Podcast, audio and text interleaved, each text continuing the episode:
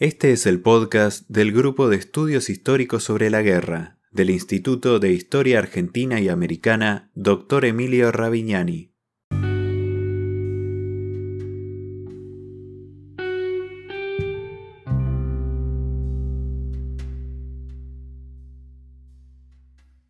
El Grupo de Estudios Históricos sobre la Guerra, GEIGE, fue fundado el 16 de diciembre de 2013 en el Instituto de Historia Argentina y Americana Dr. Emilio Ravignani, Unidad Ejecutora UBA CONICET. Su objetivo es impulsar la confluencia de investigadores con diversos grados de formación interesados en el abordaje de la problemática bélica desde la perspectiva de la historia social y cultural de la guerra.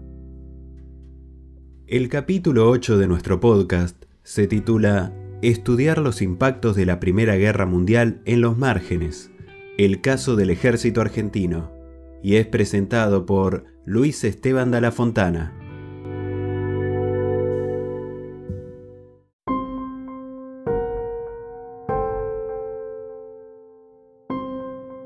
La significación que tuvo la Primera Guerra Mundial para los oficiales del ejército argentino del primer cuarto del siglo XX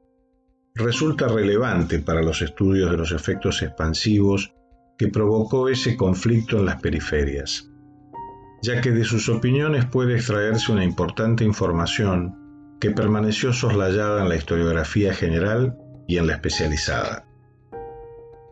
Los militares, quienes en su mayoría observaron los hechos desde nuestro país mientras unos pocos lo hicieron desde Europa, elaboraron y transmitieron un conjunto de representaciones con relación a la guerra y generaron un ideario particular en el marco de la movilización social provocada por su estallido, proyectándolo hacia las cuestiones profesionales y culturales de la organización militar. En ese marco de altísima movilización, como dice María Inestato en la trinchera austral, manifestada en un notable asociacionismo, debates públicos y una alta polarización ideológica, puede afirmarse que la Gran Guerra generó una turbulencia en las ideas, también en el seno del ejército, donde varios oficiales de todas las jerarquías dedicaron parte de su tiempo a pensar y a escribir sobre ella, alcanzando su punto culminante durante la posguerra. Por un lado, ellos acusaron el impacto que el conflicto europeo estaba provocando sobre las formas de pensar, estudiar, apoyar y planificar una guerra. Los sucesos armados y la forma de conducirlos, las novedades tecnológicas, los procedimientos tácticos y las maniobras operacionales y estratégicas parecían estar modificando algunos preceptos y ciertas doctrinas que hasta ese momento habían resultado prácticamente indiscutibles y los escritores militares captaron los aires transformadores de la época. Por otro lado, comprendieron que los cambios no solo se referían a los asuntos técnicos y eminentemente profesionales, sino que también afectaban a la organización, a las cuestiones políticas, institucionales, a las de índole legal, moral e inclusive fundacionales. Cabe recordar que los episodios vividos a diario durante la guerra eran conocidos por ellos prácticamente de forma instantánea a través de las noticias difundidas por los medios gráficos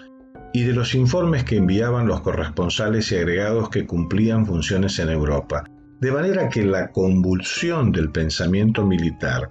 era receptada conforme avanzaban los acontecimientos.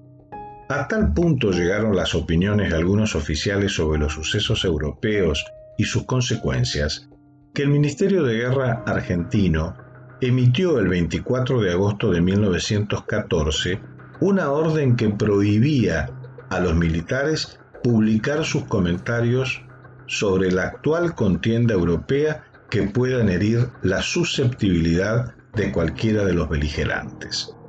Debe recordarse que el gobierno nacional había decretado el 5 de agosto de ese año la más estricta neutralidad frente al conflicto armado. Por esa razón, la misma orden expresaba que toda alusión a la guerra debía conservar un cariz de tipo técnico o profesional. Estás escuchando a Luis Esteban Dalla Fontana. Este es el podcast del Grupo de Estudios Históricos sobre la Guerra del Instituto Ravignani.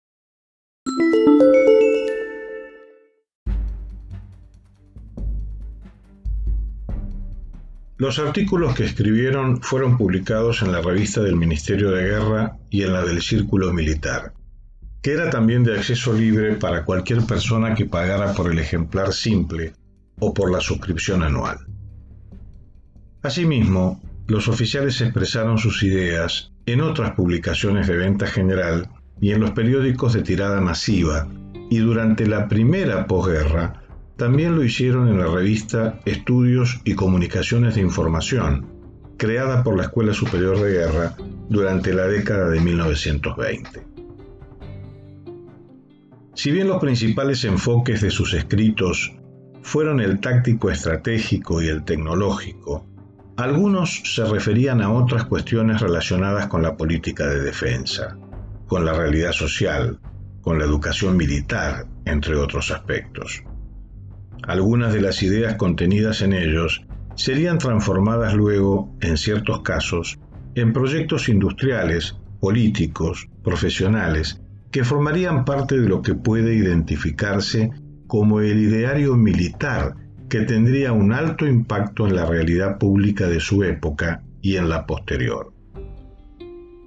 Como expresa Hernán Cornut en su obra El pensamiento militar en el ejército argentino,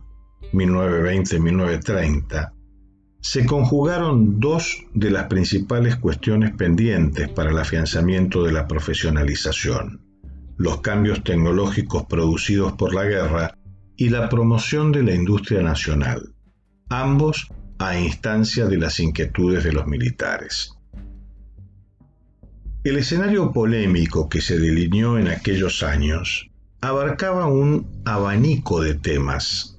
cuya crítica condicionaría los enfoques futuros de la realidad argentina, en razón de que se vieron cuestionados no solamente el concepto de la guerra y la verdad misma sobre su sentido, sino algunos métodos, valores, principios, doctrinas que superaban a ese hecho como tal.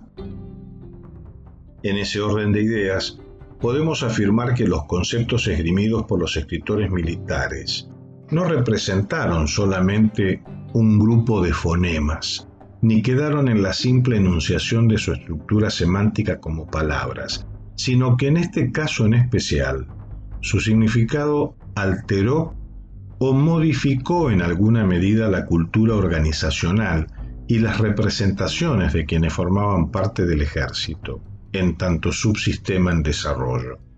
En consecuencia, las opiniones sostenidas por ellos no solo dieron cuenta de las repercusiones de la guerra mundial, sino que contribuyeron con el desarrollo del pensamiento militar argentino dentro del proceso de profesionalización que había comenzado a principios del siglo XX con las reformas de Roca.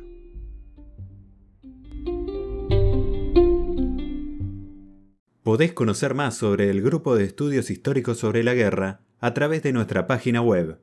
www.gigue.com.ar.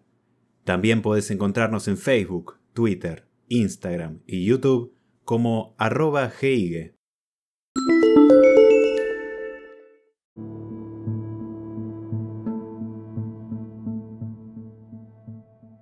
Los textos de aquellos oficiales, tanto como los editoriales de las revistas, más allá de la trascendencia efectiva que pudieran haber tenido como orientadores del proceder de sus pares y de sus circunstanciales lectores,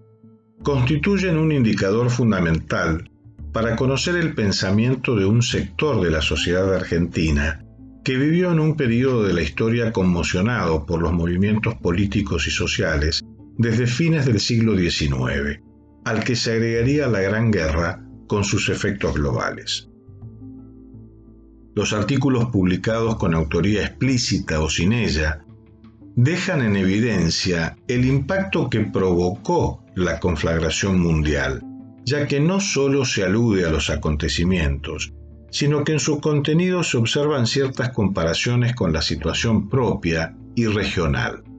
Así también, los autores se sirvieron de la realidad de los países enfrentados para explicar los problemas vinculados con la soberanía y la defensa nacionales,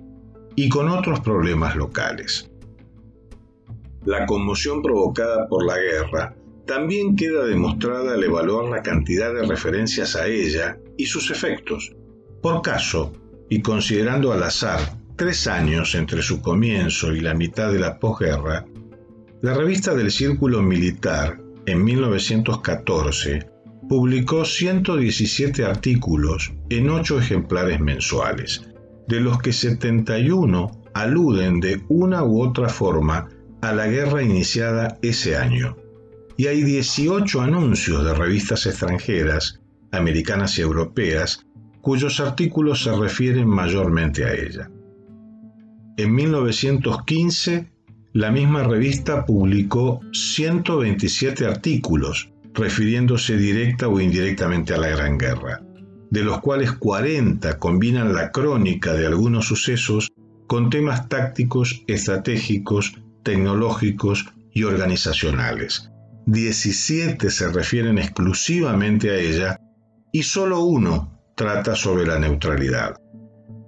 Así también, los anuncios de revistas extranjeras referidas a la Gran Guerra habían ascendido a 85. Por último, en 1929, a poco más de 10 años de finalizadas las hostilidades, de 162 notas publicadas, 108 aluden de alguna manera a la Gran Guerra y 19 se refieren solamente a ella. Hay 433 anuncios de revistas extranjeras, las que tienen un promedio de cuatro notas cada una relacionadas con la guerra,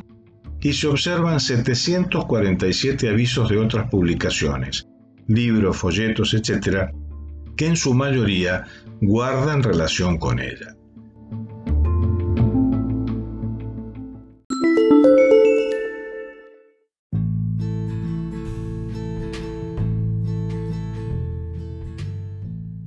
En consecuencia, es aceptable afirmar que la Gran Guerra significó para los militares argentinos algo más que un acontecimiento solamente europeo o que únicamente afectó a una élite determinada.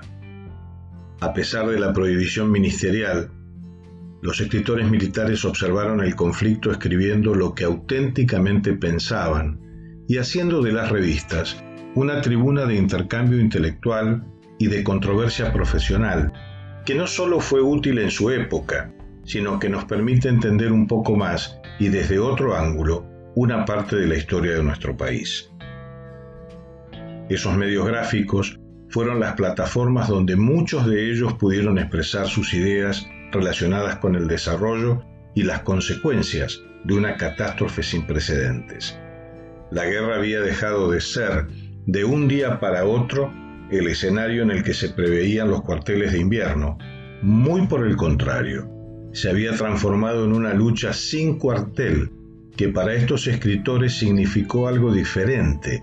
proveedor de experiencias inéditas, de las que había que sacar la mayor cantidad de enseñanzas que fueran de utilidad y contribuyentes con el proceso de profesionalización del ejército.